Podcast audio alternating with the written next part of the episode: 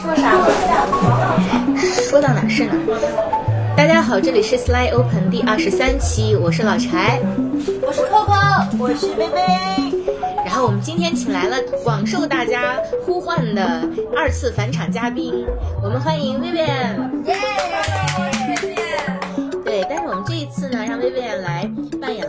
角色。大家还记得 Vivian 之前跟我们分享过关于怎么追男仔，但是今天呢，我们想讲的是是什么？是什么？大家听到现在我们的环境音了吧？这是 Slide Open 第二次外场录音哈。对，我们在一个呃北京神奇的黄金角落，深色犬马的三里屯附近呢，有一有一个很隐秘的角落。然后我们现在在这里，这里就是十九课课。对，十九克是什么呢？你们听猜一猜。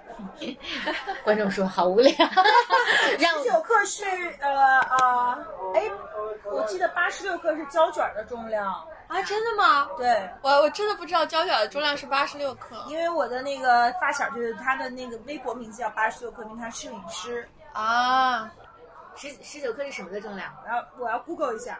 是。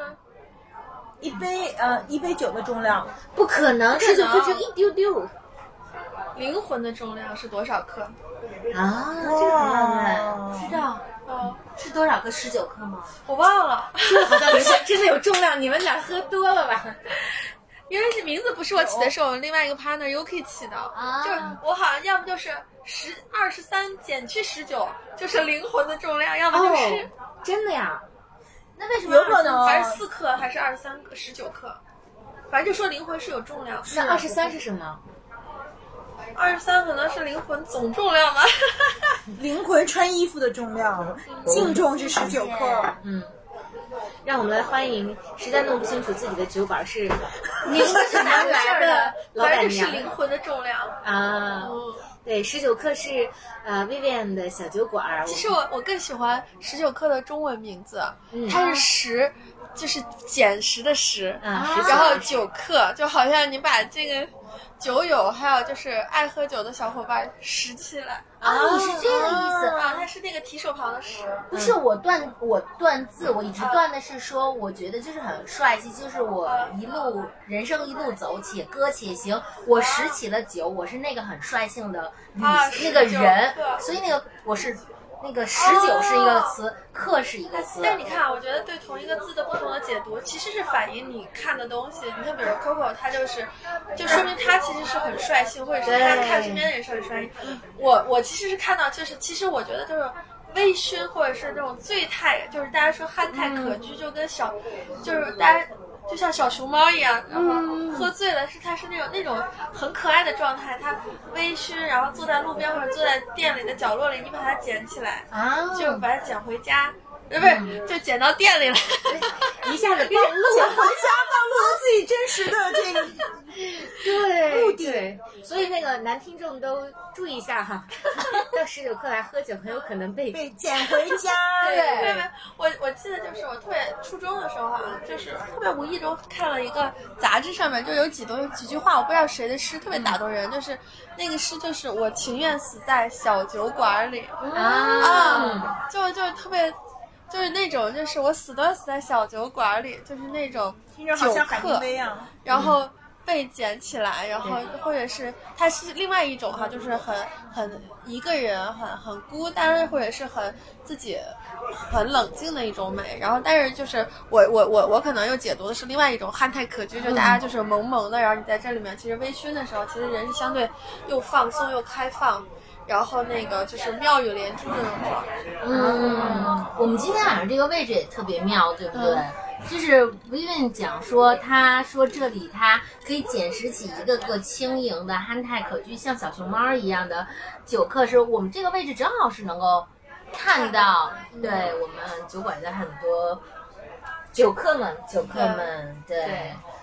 但他们看不到我们，看不到。对，哇哦！我们四个人在一个包间里面，然后这包间有一个特别狭长的一个小小一个窗，一个玻璃窗，然后我们就好像好像能看透外面的这种百态。对，其实喝酒，特别是那种醉酒的状态是挺浓缩的，而且他的情感是很浓烈的。哎，这个就特别浪漫。我们问问薇薇，你当时为什么要开一个酒馆，而不是说别的什么店？开酒馆啊，就喜喜欢喝呀，然后就那其实其实我我我我我一开始是不喝酒的，嗯我一开始不喝酒的，但是其实就是在五六年前，就是我有一个人生低谷的时候，其实我另外一个朋友带着我去跟我我现在那个调酒的那个合伙人去喝酒。我那会儿就开始去学学喝酒，学会在一个其实充满陌生人的环境里面，你让自己变得 comfortable 起来。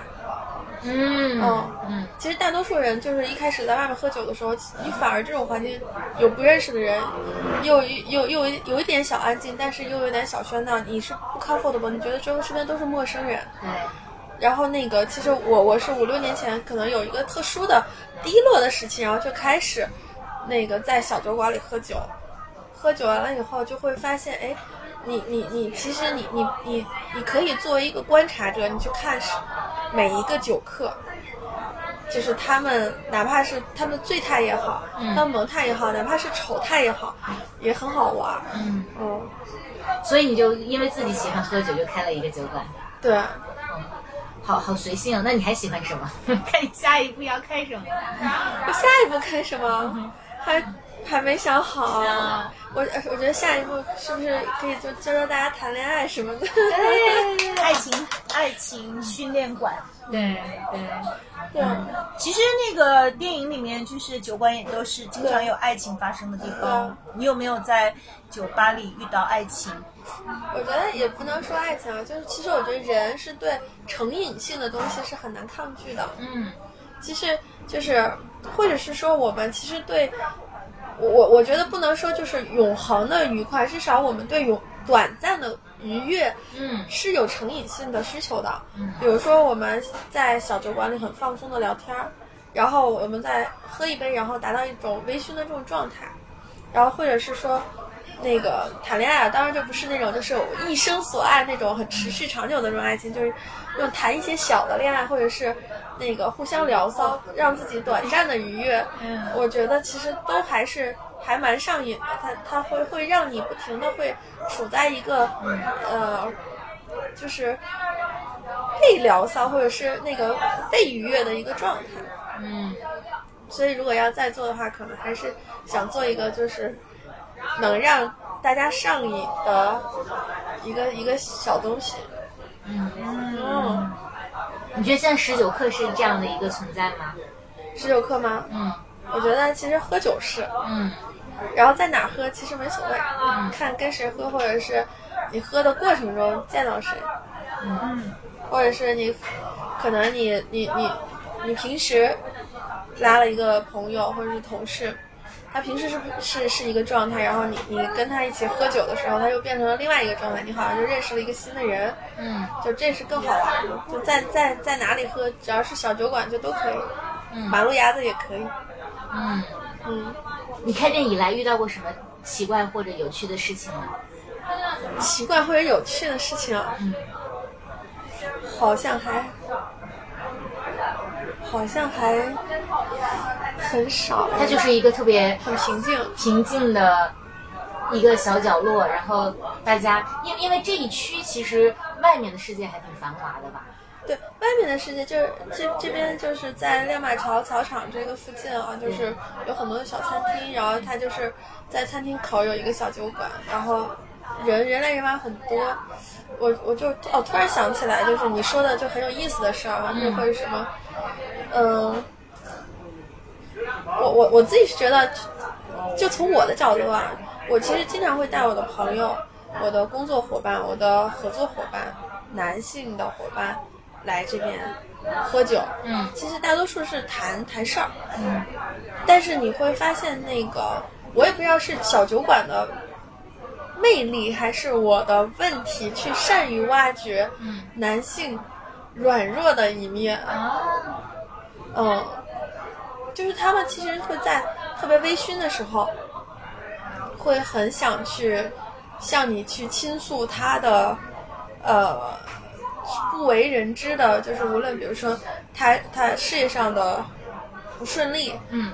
呃工作上被骂了，呃，或者是他的，比如说抑抑郁症，身身体不好，是那个情绪不好，生生病了，嗯，然后甚至于他和家人的矛盾，他童年受到这种创伤，就还还蛮有意思的，就感觉你你你你又又又赚了酒钱，然后又疗愈了别人，嗯，就就还这种还挺常见的，倒不是说就是这个这个东西就是有多么的印象深刻，而是你会觉得人来人往，但实际上就是能在这种小酒馆里面去去去拿到，或者是呃看到很多男性特别荡，他最荡的时刻，嗯，嗯，最真实的时刻，我我也不知道是让他们放下防备，放下面具，可以袒露自己真实的一面。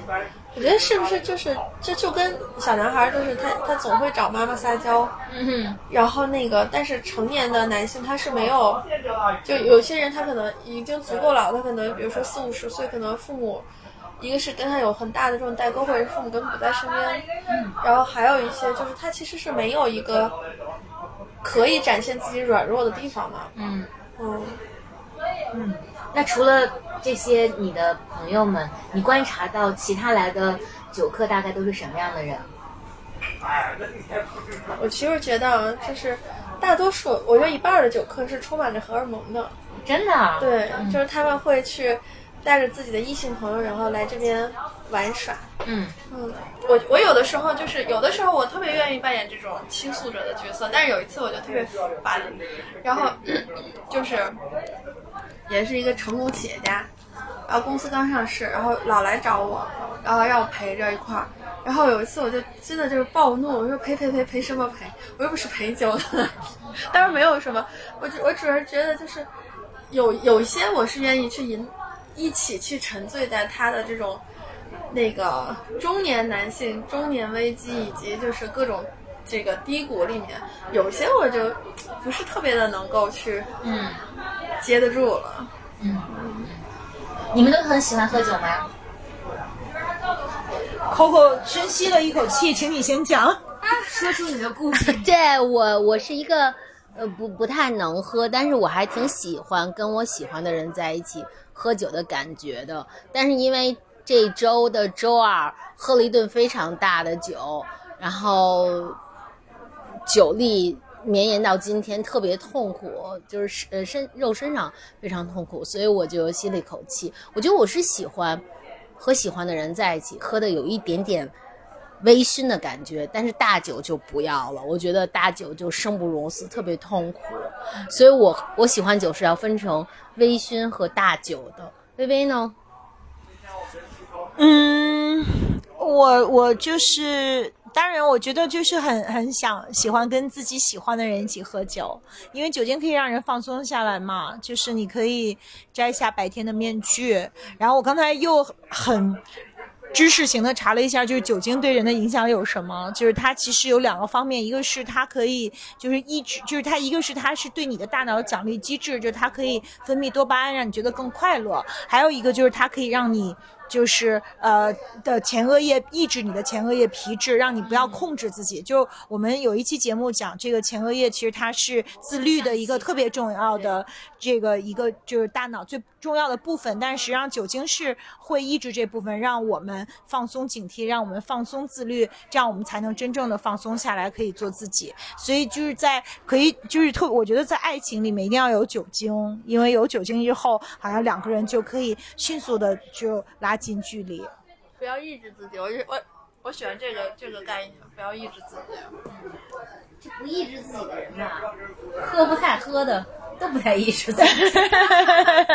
柴对抑制自己的人，咱现在抑制一个一个在这方面比较自律的柴，请请你想一想。那你们真的不太了解我。我我不是那个传说中的酒鬼嘛，因为有一段时间我天天在朋友圈发周五不喝酒，人生路白走。然后我每周五都发，所以所以对，所以导致 Coco 知道，所以但他没跟我喝过，所以我特别想知道你选择酒友的标准。男人，就特别神奇的是，呃，包括这周还有，就我的大学同学，隔壁班的，其实我不太认识的，然后也都会来找我约酒。然后，对对对，昨天还有一个同学说啊，我刚过来，因为他在香港，他好久没有回来了，然后他就说你要不要喝酒？所以就是，嗯、我我我其实特别喜欢喝酒，我喝酒的原因是因为我酒量特别差，所以我喝酒之后很容易达到薇刚刚说的那两个，就是一方面叫啊。多巴胺分泌，对对，另外一一方面就是什么前前额叶，对对对对，让你放松。因为我平时确实是，我觉得我自己稍微有一点拘谨，但是我喝完酒之后就特别快乐。但是我同意你们说的，就是喝酒这个事儿吧，还是跟啊、情感老是紧密的联系在一起。刚刚魏还提了一个词，叫做性张力。喝酒的时候容易产生性张力，我们来问问这个呃对，有没有这样的感受？喝酒吗？喝酒产生性张力，所以说这个喝酒会放大性张力，或者是说原来是性张力，但是喝酒让我们跨越性张力。对性张力是什么呢？呃，来柴解释一下，就是想睡睡不上的状态。为什么让我来解释？你解释比较冷静。哦，对对对对对对，那这样比较好，对我比较冷静。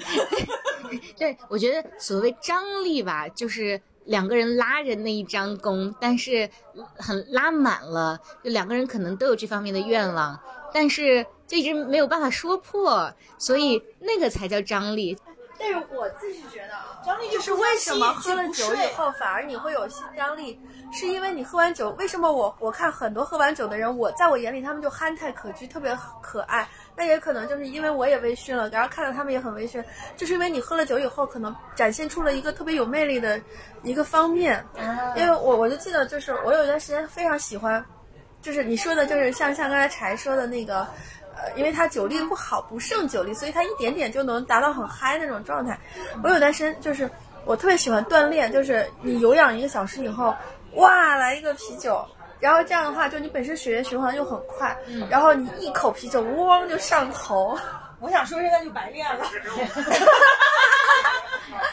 啊，但是就是那种，就是比如我我我记得那会儿还是就上早课，就上早课七八点的那种，就是早上的锻炼，然后来瓶啤酒，我记得我就就一下就上头，坐在马路牙子里，你就会觉得哇塞，就是世间万物满面春光，骑自行车的都很性感，好不好？对，这是上头的真正的含义。对对，然后我就我就看着他们，就是什么都很很都带着春光，我相信他们看在路边。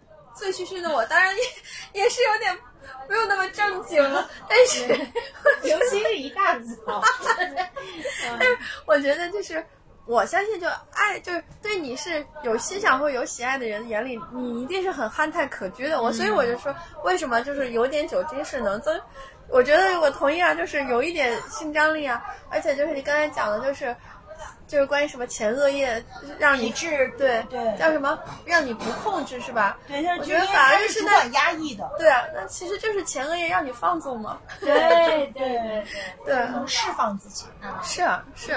不是也有说酒壮怂人胆嘛？就是有了酒，你可能想表白不出来的也能表白。我亲自试过一次。真的吗？对啊，就是表白也需要喝酒吧？成功说出来了吗？说了呀。哦。对，不是这个已经节目里交代过了。哦，就那一次表白也是要喝酒，要不然是没有勇气表白的。哦，对。你你们酒后都做过什么平时不太敢做的事情？除了表白。我这周二的大酒，就是喝开心以后就啊。呃痛斥我的闺蜜，但那个痛斥是其实是在讲是不，对，是过在讲爱的，在讲嗯，平时可能自己基于啊、理智不想去做的一些，我我的感觉是撒娇或很细节的，嗯，求宠爱吧，但是但是方式是是一种啊，我在我在训你怎么可以这么不照顾我？你怎么这么不这这这？我觉得还蛮开心的，就是很紧张，因为我怕跟我一块儿痛斥我。对你今天是真的，简直就是一定的。因为本来刚才我想痛制柴，因为找理由就是我说，哎，为什么我们这么多年的好友，我几乎没有跟你喝过酒？然后他特别聪明，把他落尾在说，哎呀，喝酒嘛都是要跟姓张力在一起。我心想，你啊你落板落的很好，不然咱们要好好聊聊。对，完全没有录录破绽。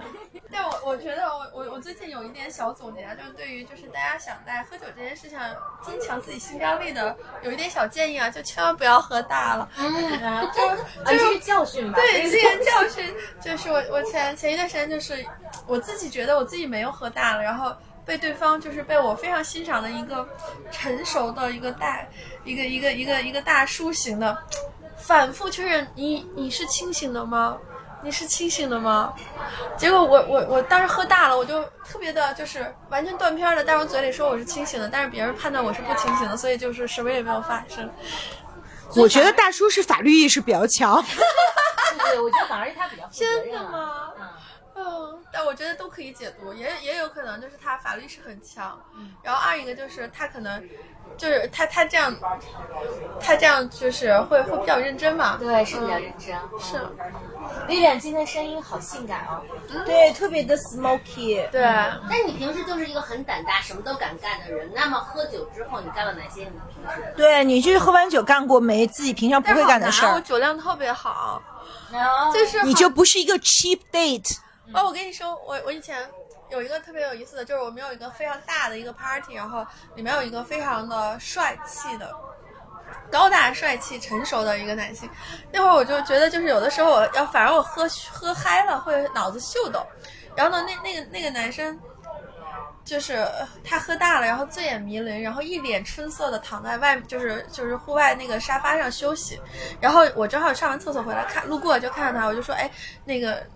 呃你你你怎么了？你怎么怎么样了？你是不是喝大了？嗯。然后呢？然后他那那男生就跟我说说啊，是啊，薇薇，我喝大了，你能把我送回房间去吗？然后我就真的对。你们都解读出来他什么意思了吧？但我当时真的脑子秀逗了，我真的叫了五个人把他送回房间去。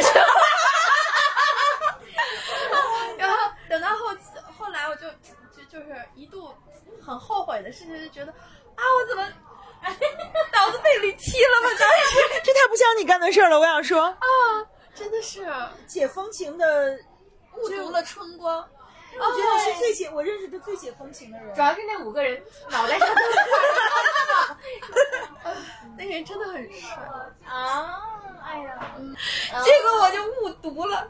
而且而且当时就其实还有一个就是，我就觉得就是人的这种性性张力与醉酒，其实和你的形象是完全不搭嘎的。当时是我人生体重的巅峰，是我最胖的时候，但是实际上那会儿依然是充满我跟充满了春光。我觉得乔乔跟我说过，他就说谁说胖就不美了，他就是说很多女生都被执念的减肥耽误了一生，但其实说很多其实异性也会很喜欢就是胖的女生，因为她是另外一种美，是其实嗯胖就不美不性感，没有性张力，这是一个巨大的误区。是，就我刚才说的那个，把特别帅的大帅哥搬走的那个时候，真的是我体重的巅峰。但是那会儿真的是桃，我觉得正桃花烂桃花，那会儿桃花真的好好，就是帅到真的那个人是很多人很多我的小姐妹非常的一个，嗯，哎呀，好可惜。真的是也不可惜了，我就觉得就好好笑。但你不觉得如果很就是过了很很多年，也不是就是。可能我和那个很帅的那个大帅哥，我们俩可能再次复盘这件事儿，我觉得大家相互都觉得好好笑。对，是不是每个人都有一些酒后的浪漫的故事？嗯，大家怎么都很 面面相觑？来，柴必须得讲一个，你每次都是这样，不不放飞真我。放 放放飞真我，酒后的浪漫故事。我有一次，我只记得我喝最多酒的那一次，但真的一点也不浪漫。我是一个职场故事，你们要听吗？要听要听。呃，当时跟我的老板，呃，当时可能会解读成 PUA，但是我我之前在跟李李那期节目里面说过那个老板，我觉得他也不是 PUA，但总之有一天呢，过了漫长的一年多之后，我们俩打算冰释前嫌，然后我们就他邀请我们整个部门去喝酒，十几二十个人的局，然后他就那天晚上灌了我特别多酒，是我们啊、就一个呃就是最高级别的一个老板，然后但其实。中国人有时候的表达很含蓄，但我觉得就是像薇说的，可能是你喝了酒你就放松了，所以当时我也没有什么戒备了。然后他就一直管我叫柴总，因为其他人叫我柴总很正常，但是他是他是特别大的老板，然后他一管一直管我叫柴总，后来管我叫柴姐，他比我大二十岁，然后后来我们俩就真的就冰释前嫌了。但我那天晚上喝了特别特别多的酒，所以我觉得酒其实是可以放下你的这个盔盔甲的一个。东西对，但你要说，我刚刚说那个话题就是酒后做过什么大胆的事情，我要没有表白过啦，但是我我我有好多话平时不敢讲的，我酒后都会讲。Coco，我们俩没有喝过酒吗？怎么可能？胡说八道！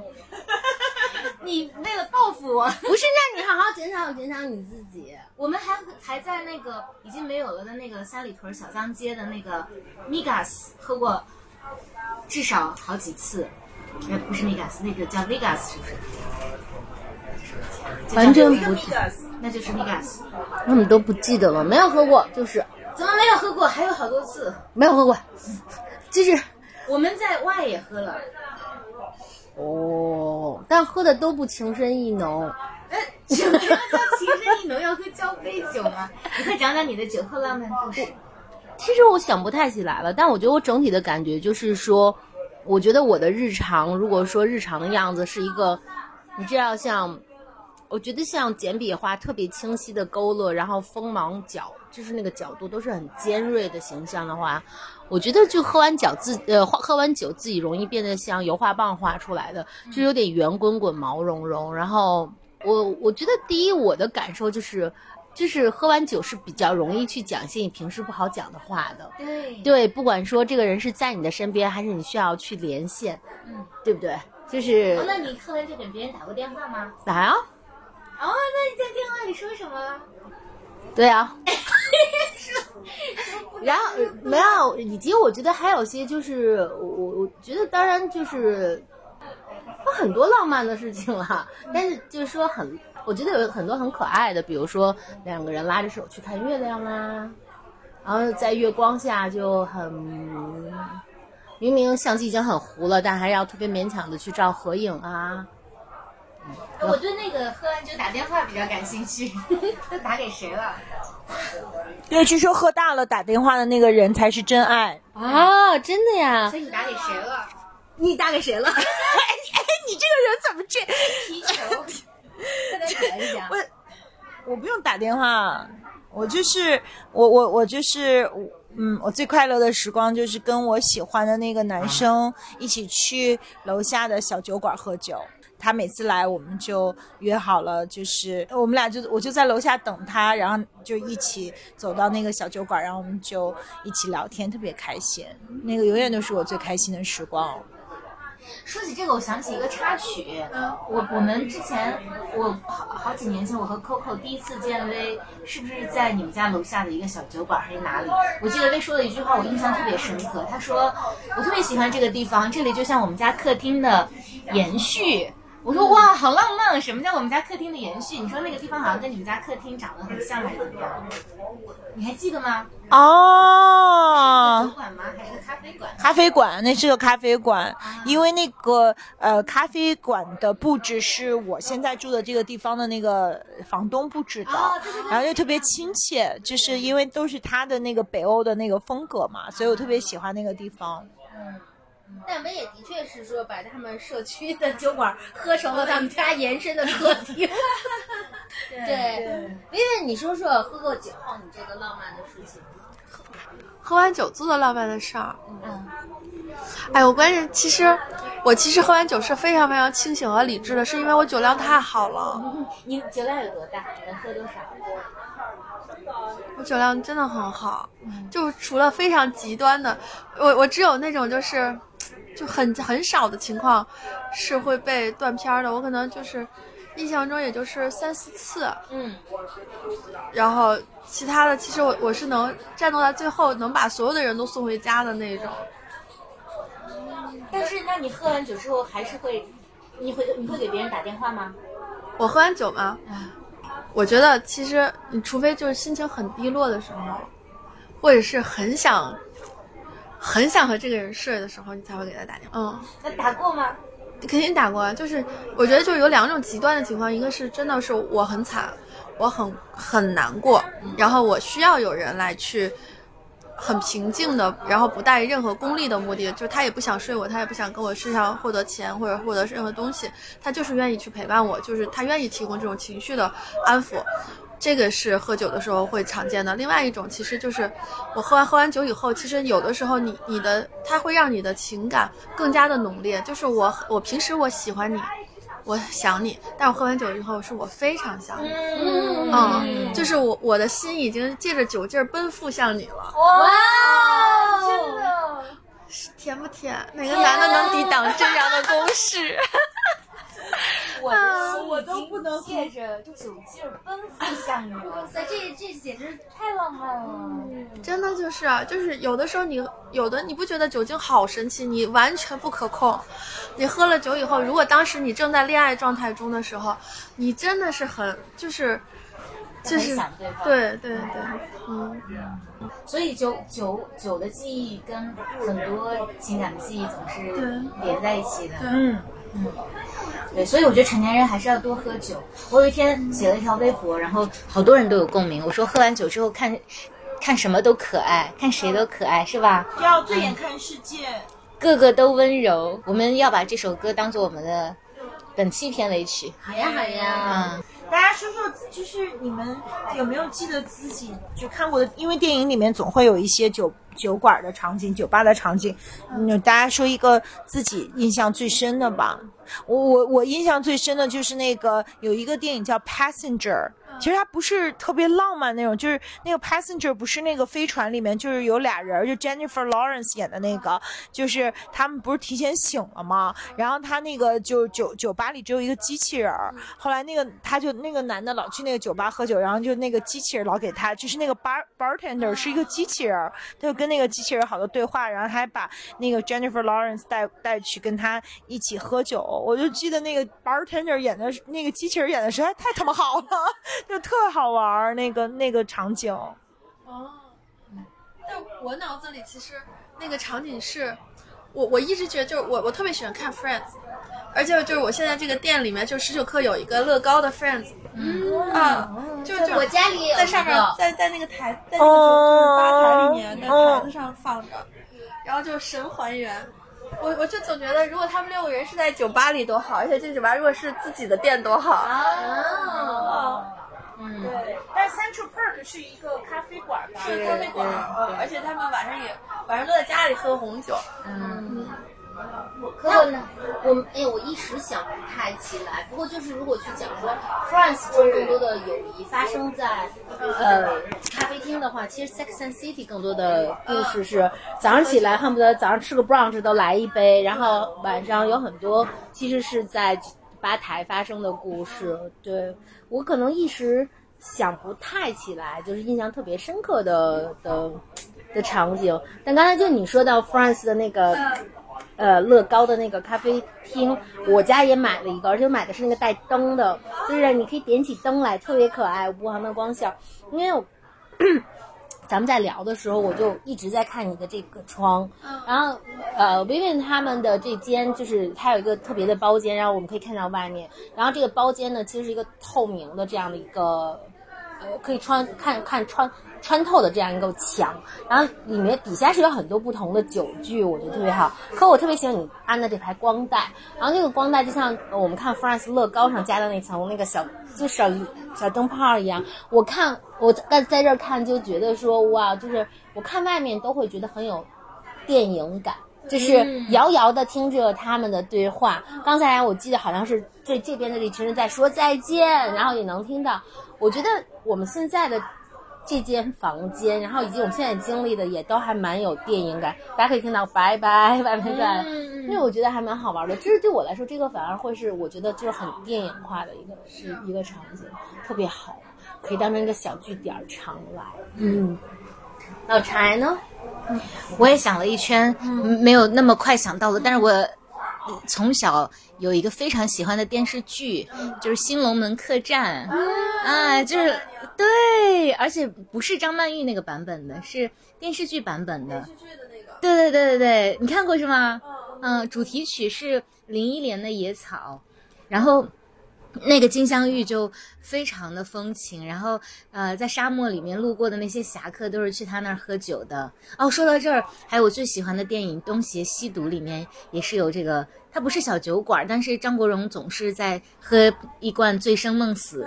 嗯、对，这这是我能想到的我喜欢的喝酒的场景。我觉得跟酒其实有关的电影我想不到，但是我一直特别喜欢，呃，一句诗，这首诗叫做《诗酒趁年华》。对，然后我对他印象第一深刻，是因为他是我少年时特别喜欢的一个男生的名字。嗯，然后第二是说，我觉得？嗯，然后他有一个特别好听的姓，然后有这个“诗”里的两个字，然后我觉得，其实我不知道是不是这个原因，但是只是喜欢了很多年之后，有一次，呃，看到了这句话，然后我就想说，哇，可能他的爸爸妈妈就是知道，呃，诗酒趁年华，然后叫张九趁。太，我觉得我们我们俩的友情马上就要碎掉了。然后我觉得十九要趁年华了，这是一句特别好的事情，就是人生尽欢吧。是哪个诗？诗呃诗诗词词的诗诗，对对诗和酒哦，对，诗酒趁年华。简直了，这简直是老男人的诗歌呀，诗和酒呀。对啊，对这也不知道哪来的。朋友圈里大叔天天发古诗，每对，天早上都会给你用古发发群发古诗。哦，但确实谈到酒，就跟很多文学作品啊，跟跟很多诗词是什么基努里维斯养过一个云中漫步，其啊实就讲的是他他和一个葡萄酒农庄的女儿的一个爱情故事。嗯。哦。嗯，就是其实那个就电影的情节倒不用特别赘述了，就是就是其实酒这就是它它里面有一个场景特别的唯美，就是他们就是挥舞着翅膀，然后在呃葡萄的那个葡萄园里面来去就是来去散一个就是那种。草点燃的烟雾，其实为了驱虫还是保暖，我忘了它的功效了。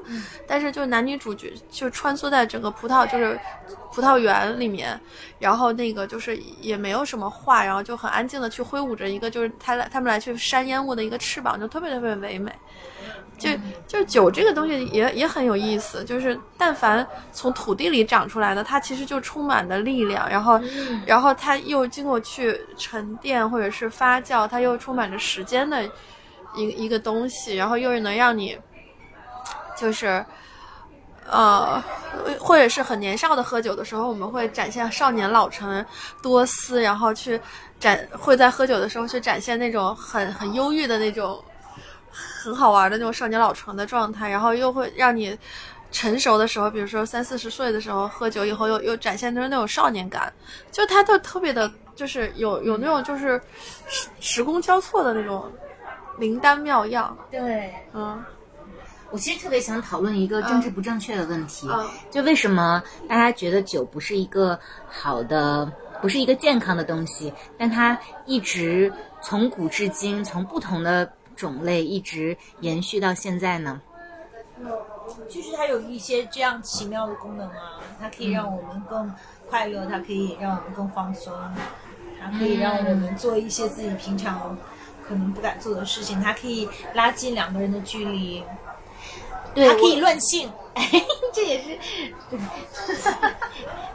你说的很对，但我不知道怎么接。对，其实我有很认真的想过这个问题，就是，呃，我们的人生里面还是需要一些，呃，能让你放松的一些，无论是酒也好，还是一些空闲的时间也好，对吧？就是需要有一些还可以给你灵感啊，喝了酒诗性大发，各种创作 真的，就确实喝了酒之后，啊，我现在好想喝酒。哎呀，啊，好好笑。你有没有在酒吧被搭讪过？有啊，然后呢，发生了什么？什么怎么搭讪的？What is the most workable pickup line？、一般酒吧就是电影里演不都是那种什么？当然，就好 you doing 肯定不行，就是什么、Have we met before 之类的那种，嗯就有好多那种 pickup line 嘛，那是搭讪的那种很俗套的那些话。啊，但对我来说很少了，因为我大多数时候喝酒都是跟我的闺蜜在一起喝，就是 Coco 年轻的时候非常狂野的，啊，说说你狂野的那对对对对，她就是夜店小公主，工体小女王。Coco，你不要那么害羞，你就坦诚的讲你的脸红到炸，好不好？有些人可能危险了，我觉得。哎，哎呀，不要不承认自己曾经飞扬的青春。对啊，这不及你吗？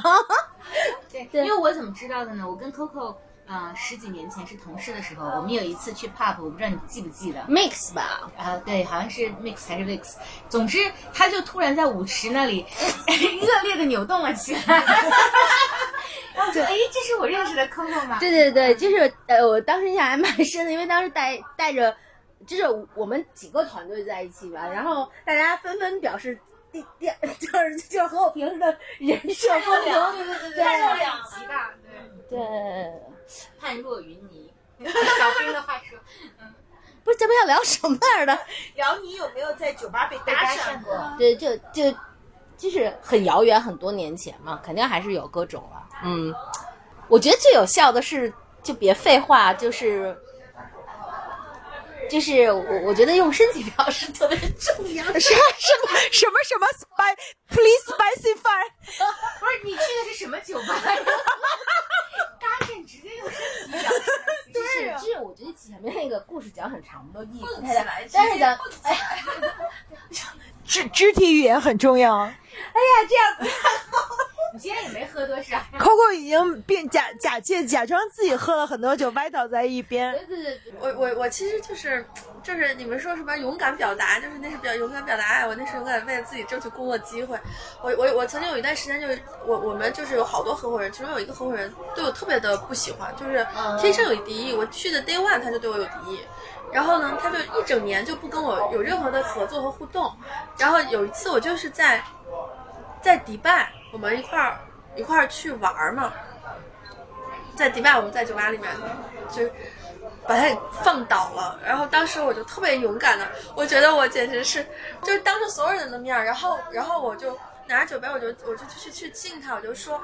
我就问他，你为什么过去一年就是不给我任何这种机会？我我我又就是我其实是非常的希望你能给我一个机会，能让我你看我和所有的人都合作的很好，我希望你能能够去给我一一个一个机会，就是我还在这事儿还挺拼的，就就是。拿着杯子就当着所有的人，就是工作，就其实都是工工作上的同事嘛，去问他你为什么不跟我合作？然后，然后那从那以后回回到北京，我们一下就改观了。哇，嗯，嗯，所所以他记得是吗？他当时并没有喝多。他他他也喝多了，嗯就已经喝到就是那种就是走到楼下就是可能都是要随地大小便的那种大。哦，但但他记得。他记得，嗯，嗯，但是他记得，嗯，反正我觉得我就倒不是勇敢追爱，但是我还蛮敢给自己找机会，就是要机会。只是说那个我我表达感情的，嗯就是或者是说我我表达那种，就我想去把一个工作或者一个事儿做好，我我需要跟你破冰，我我还蛮敢借着酒劲儿，我就真的是一就就。跟个男人跟男人的对话一样，我就我就说我，你看我这么努力，我过去一年都你都不能认可我，是为什么？嗯嗯，那他有说为什么吗？我知道他是为什么，是因为就是，呃，我我我有一个 Pierce，当时有个 Pierce，那个他认为那个 Pierce 是他的人，然后我跟我我不是他的人，所以就他会稍微觉得我的队站的不太好，所以他一年不给我任何的合作机会。但是从我的角度，我我是觉得我是很公平的去提供我的价值给所有的人。嗯，那个，但是就是我我是我就觉得他一点儿过去一年就是一个项目都不跟我合作，这是对我来说是有一点职场冷暴力的。嗯我我觉得就是我忍你一年了，但是我今天一定要跟你说清楚。而且我还叫了其他的就是小姐妹，就是就同事嘛，女同事，就站到我就是站到我后面来去给我加油助威。啊，还挺有画面感的。好棒对啊！再再再说点能播的，这一晚上最后剪出的没什么能播的。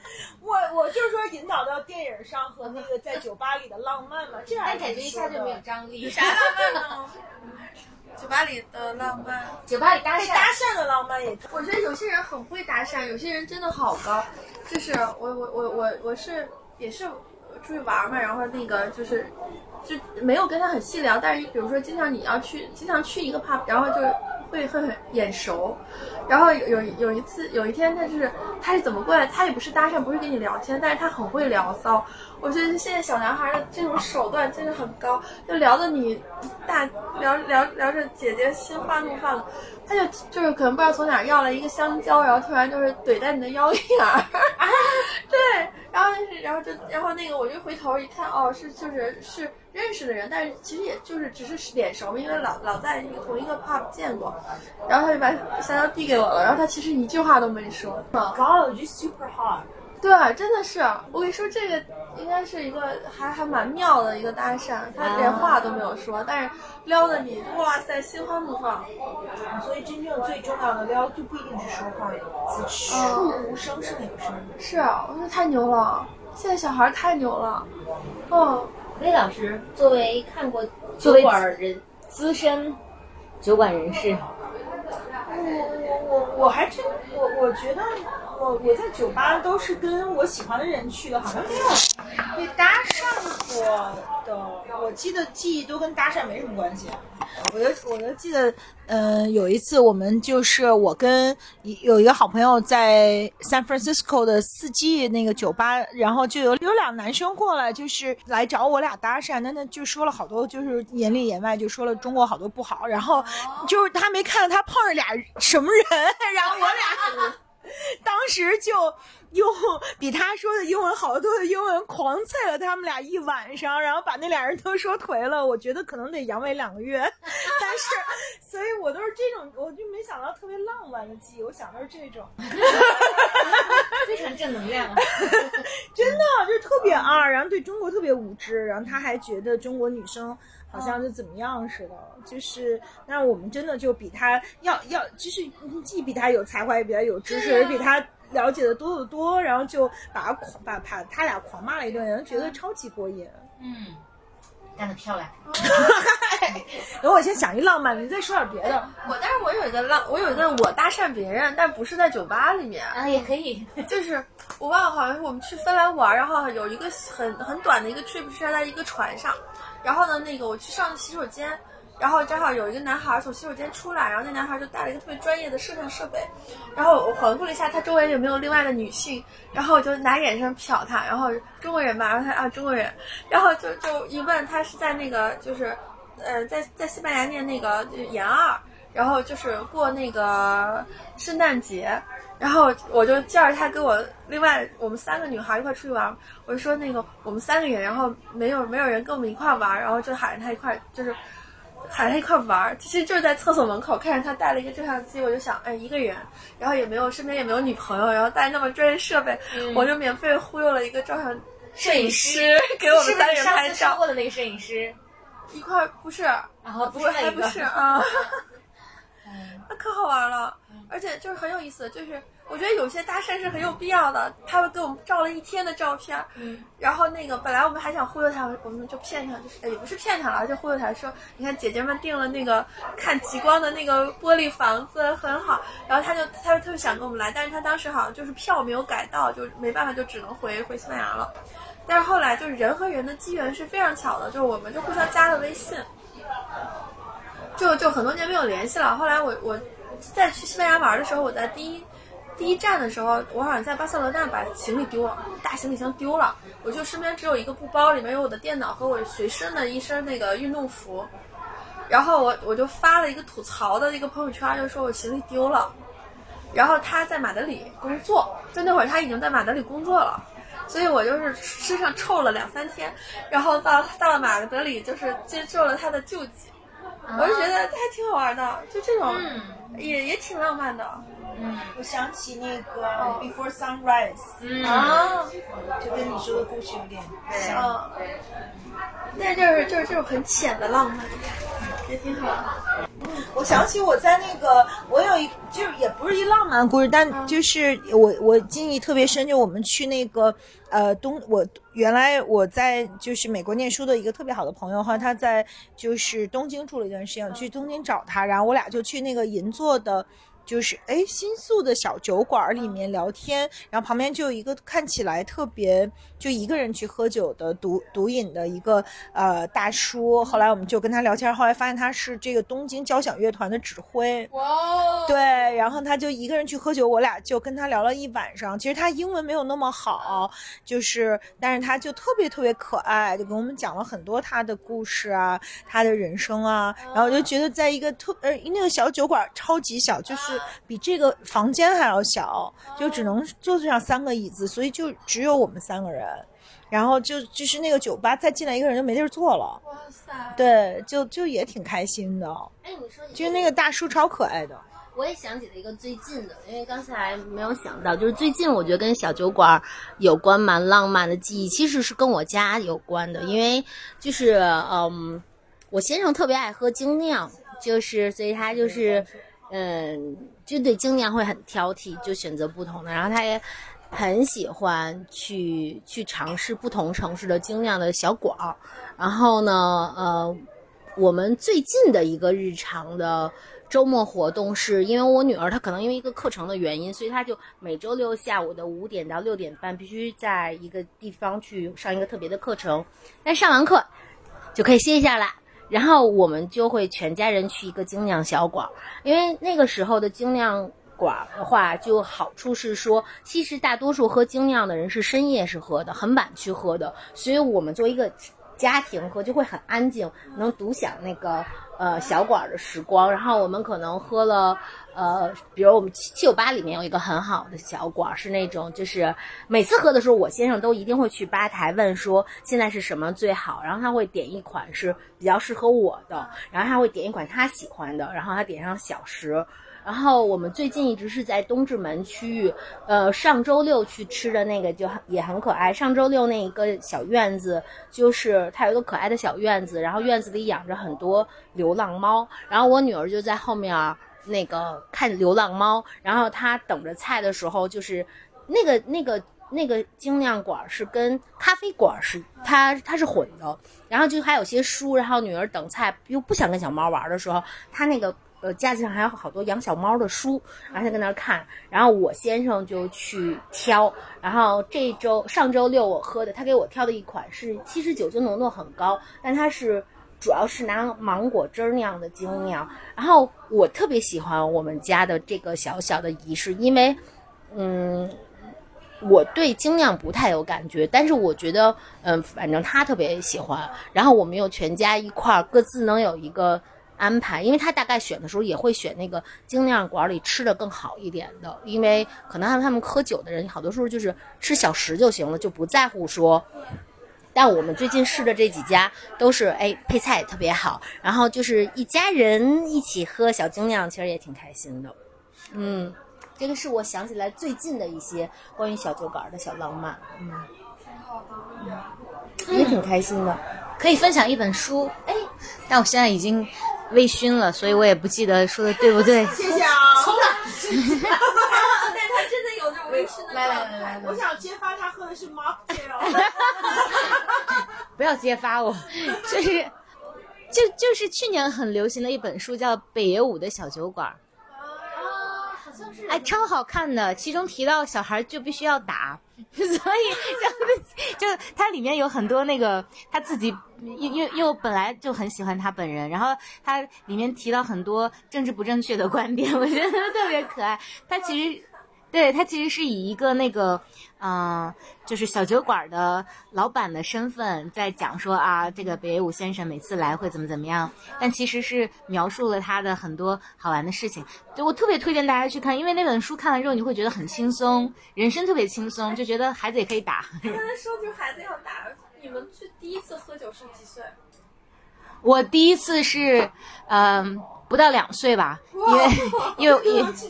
因为我不知道，后来大人告诉我的，是因为我我爸的教育方式是，他为了让我了解什么是危险，他首先拿火柴烧了我，然后拿电击了我，然后让我抽了一口烟，也让我喝了一口酒，然后反正从此之后，确实我直到十几岁都没有再喝，然后第二次。再第二次喝酒就已经上大学，上大学就变得无法无天，然后就想去尝试。但即便这样，我的这个酒量还是很小。你们呢？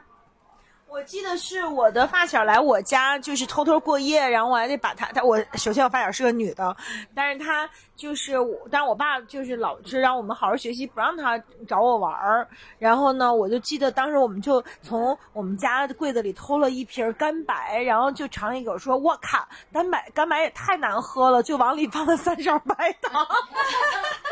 那是高一的时候，然后就喝了把，就一晚上把一瓶干白都喝了，里边还加了二百多勺白糖。那醉了吗？肯定醉了，但醉了发生了什么也也不记得了，就记着扒着窗户嗑瓜子儿来着，然后就不记得了。但是那个我好像是我第一次喝酒，太好笑了！哎，我跟你说，我喝酒可街头了。我是上大学，然后有一年就我上大学的时候是那个是非典，有一年非典，然后我们就关在了学校里面。然后当时我们就是就是跟师兄一起在路灯底下打扑克，因为实在是没有什么事情干，然后一边打扑克，然后一边坐在路边喝啤酒，就感觉就好像就提前过上了老大爷一样的生活。这个场景我也有，就非典的时候，嗯。我们是在学校西门的天桥上，哦但没有打扑克，就是师兄有一个吉他社的社长，嗯。然后他弹吉他，然后有人唱民谣，我哦们四五个人，然后我们坐在天桥上喝酒，那是我对青春最好的记忆之一。多好！你你就是这些文艺气息的师兄真好，瞧瞧我们这些师兄是什么呀？带着美女在路灯底下打扑克，也挺学的是理工科 吗？我真的是我学 computer science 的自然语言处理方哦，向。那那 简简直了。难怪呢 Coco 的第一次喝酒，我我觉得应该是很小时候被训练的吧，所以我觉得大概应该是喝很很很浓烈的白酒，而且我还记得当年爹喝酒的时候配的那个花生米，你们知道是那个一搓那个皮儿掉下来的花生米，但当时感觉就是很辣很辣的，对，那个那个是可能最早的启蒙，但记记忆非常不好，就觉得一点都不好喝。然后微微刚才说的那个，就是大学时代喝酒，我觉得对我也让我特别有共鸣。一个是说，因为大学就突然好像。你可以有了喝酒的权利了。然后我们大学当时就是除了食堂会有那些所谓炒精精致小炒的小餐厅，叫好莱坞，就是那个对，然后就哎呀特别豪气，就是大家要一起每个人叫一个菜，然后女生也要来瓶扎啤，感觉是很豪爽的。然后。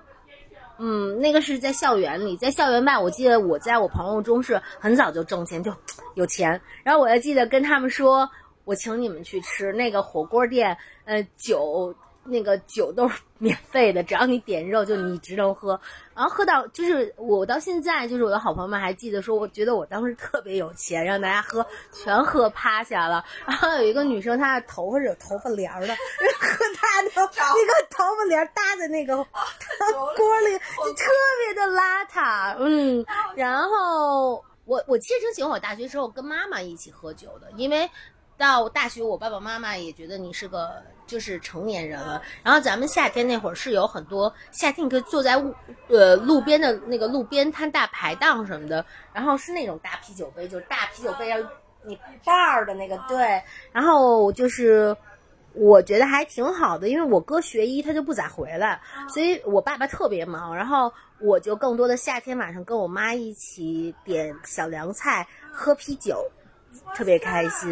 嗯，这种好开心。嗯，哎，你你不觉得其实你能喝酒是一个 flag，就代表我用的是那种自由论了啊，代表你自由了，你你有一种权利上的自由，反正就是，就特别是那种就是，对，所以美国那个二十一岁才能够喝酒嘛，喝大就是。所以大学生都是那种跟成人礼一样。对，那个我我我印象特别深，就是我我我二十八九岁的时候，就当时我我我我我我跟着公司一块儿去日本 outing，然后我老板带着他的儿子，他儿子好像二十二十一岁，在加在加拿大身份好像也是二十一岁才能喝酒。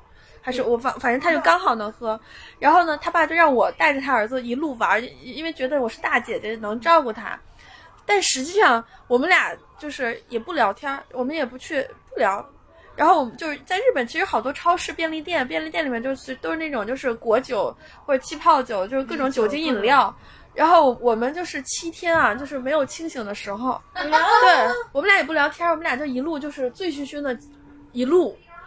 对，我就当当时就我觉得就这种陪伴哈也挺好的，也很好玩，就很有意思。就是我我看到了一个人的一个他的一个旗帜，人生自由旗帜或者一个权利旗帜的一个一个一个节点，然后可以喝酒了。对，也很好玩。嗯，你你可劲儿能喝的时候是什么时候？大学还是大学毕业？啥呢？我觉得好像还是后后后期吧，大学那会儿就挺穷的，没没没办法可劲儿喝酒，是吧？反正我是这样的。我大学起就很有钱。呃，来说说你有钱这盘儿。不是大学期的致富之道。哎，不是，因为我我从我一上大一就被 offer 了一个正式工作嘛，你记得吗？所以我那个有，我的确我挣的是正常的成年人的钱，那那相当有钱，而且主要也用来吃吃喝喝喝买买。对，所以我我是觉得我好像，我想想我什么时候开始尽情喝酒啊？我都，嗯，我我我我觉得我是这样的，我我我以前就不爱喝酒，一而且我就是一个特别 cheap day 的，因为我喝两杯就我我从一个一一一盖儿倒，就是一盖儿是什么概念呢？就是一个啤酒瓶盖儿，喝那么多酒就直接睡着了的人，到现在就是喝半斤 whisky 还能保持清醒，并不乱性的，就这个也这个 resilience 是。就是好多好多年培养的，所以我我觉得我真正就是享受酒带来的美好，还是这几年的事情，就是开始喜欢好的红酒啊，喜欢 whisky 啊，然后好的清酒啊，嗯，也也知道了这个呃，就是什么大吟酿啊什么的这些，我我觉得都是这这几年的事儿了。我也是，我我觉得我我，或者是我这两三年喜欢酒和老男人。嗯嗯。我就是特别喜欢 whisky，我觉得 whisky 也就很像老男人，因为它就是沉的越有故事，对，有故事，然后它特别 sophisticated，它有很多种层次和不同的味道。对，我觉得我现在我我就这个店里就是漂亮的女客人太多了，年轻的鲜肉太多了，然后就是缺老男人的那种。其实如果要再有一个酒馆，我就希望里面都是那种就是有岁月沉淀、能讲好的故事的老男人。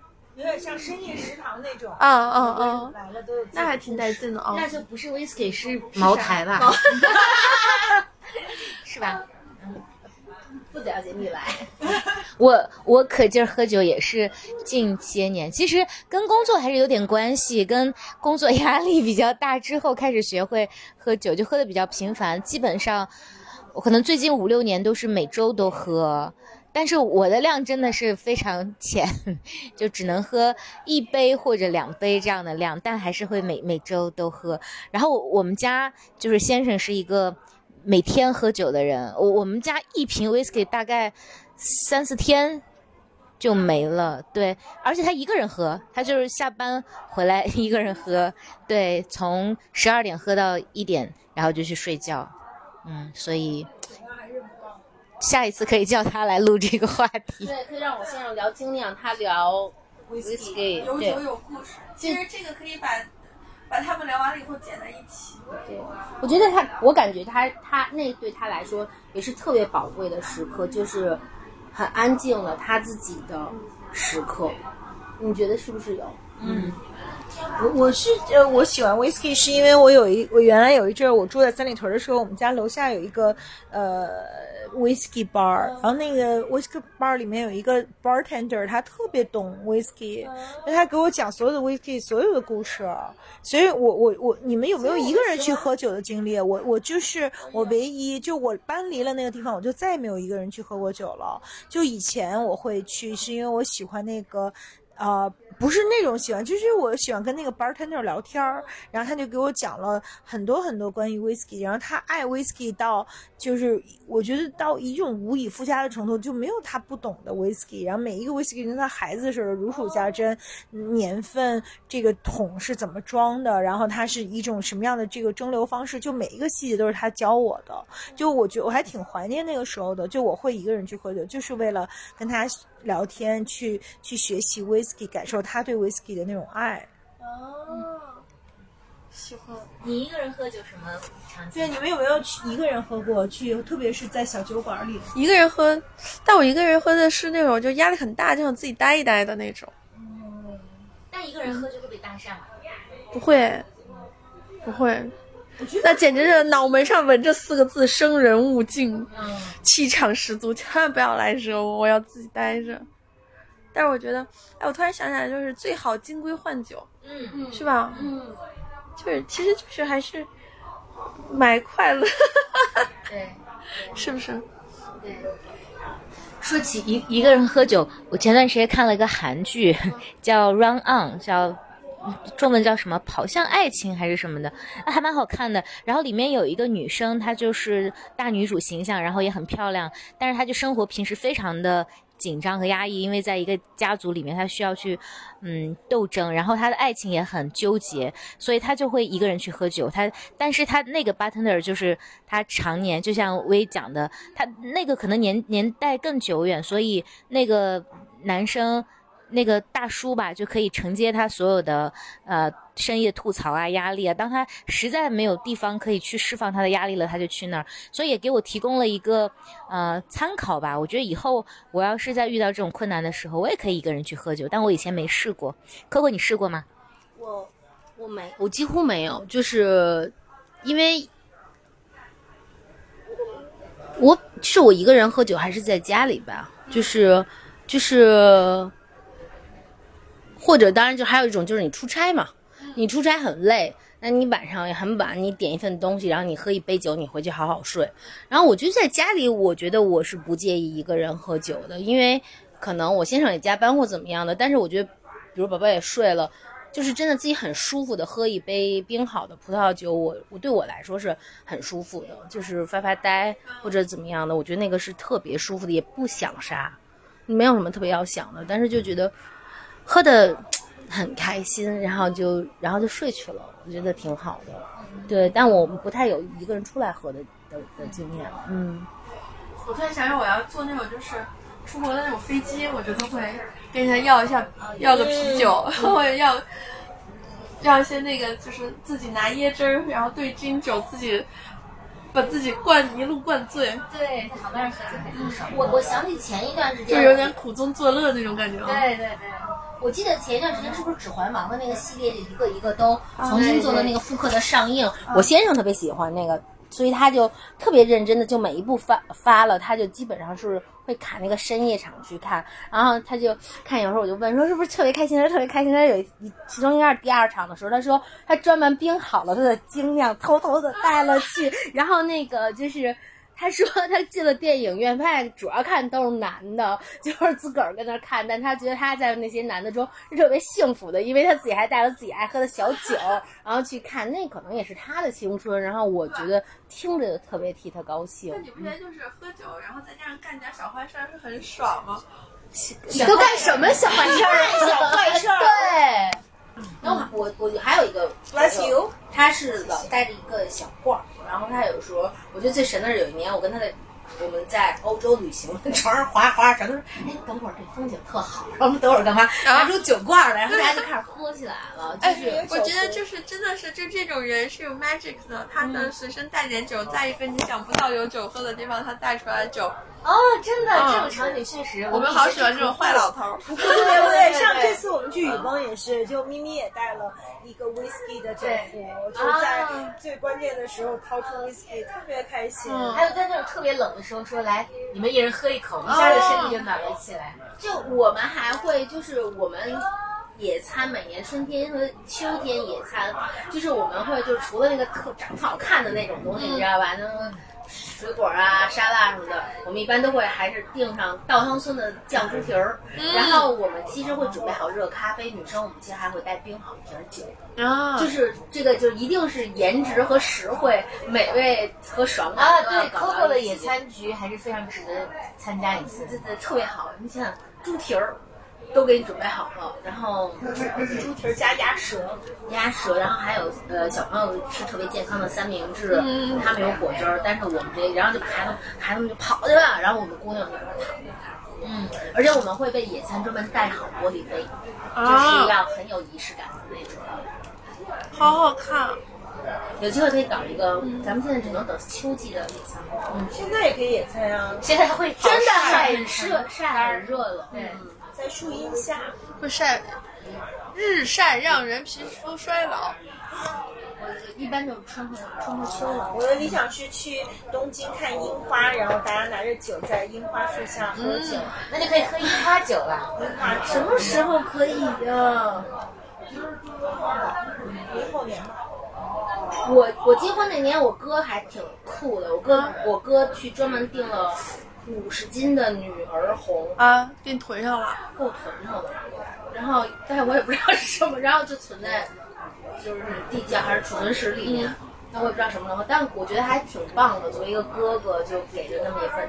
干嘛用？就是在 special occasion 拿出来喝。对，它是那种那种大罐子，然后那个口给你封上的。那你什么时候才能拿出来喝？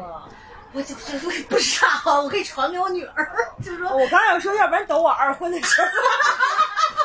我看行，真的真的真的真的真的行。这么大一罐子开了可得都喝，这 酒 我觉得人多呀，有病。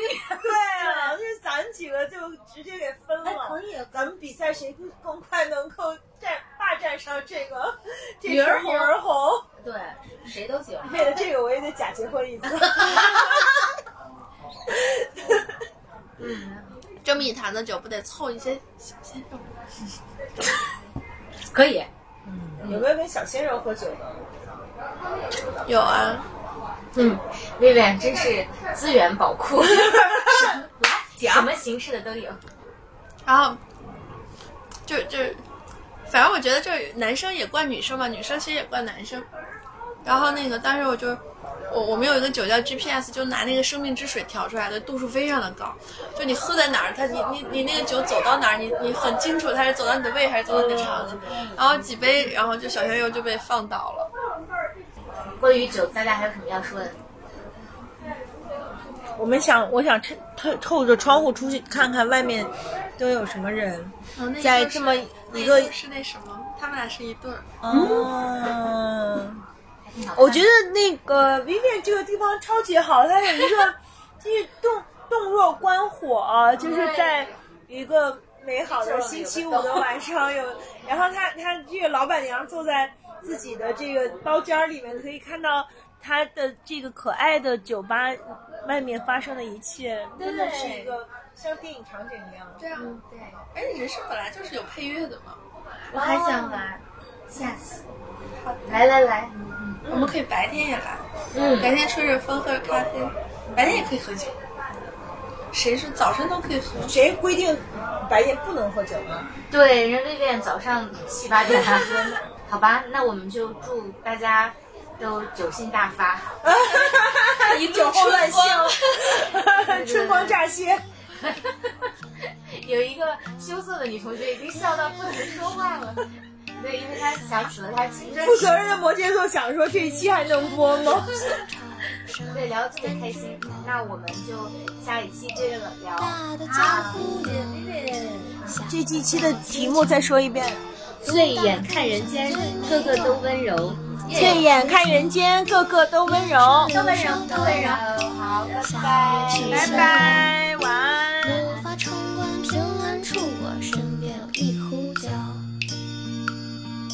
醉眼看人间，个个都温柔。杯中尽是下课钟，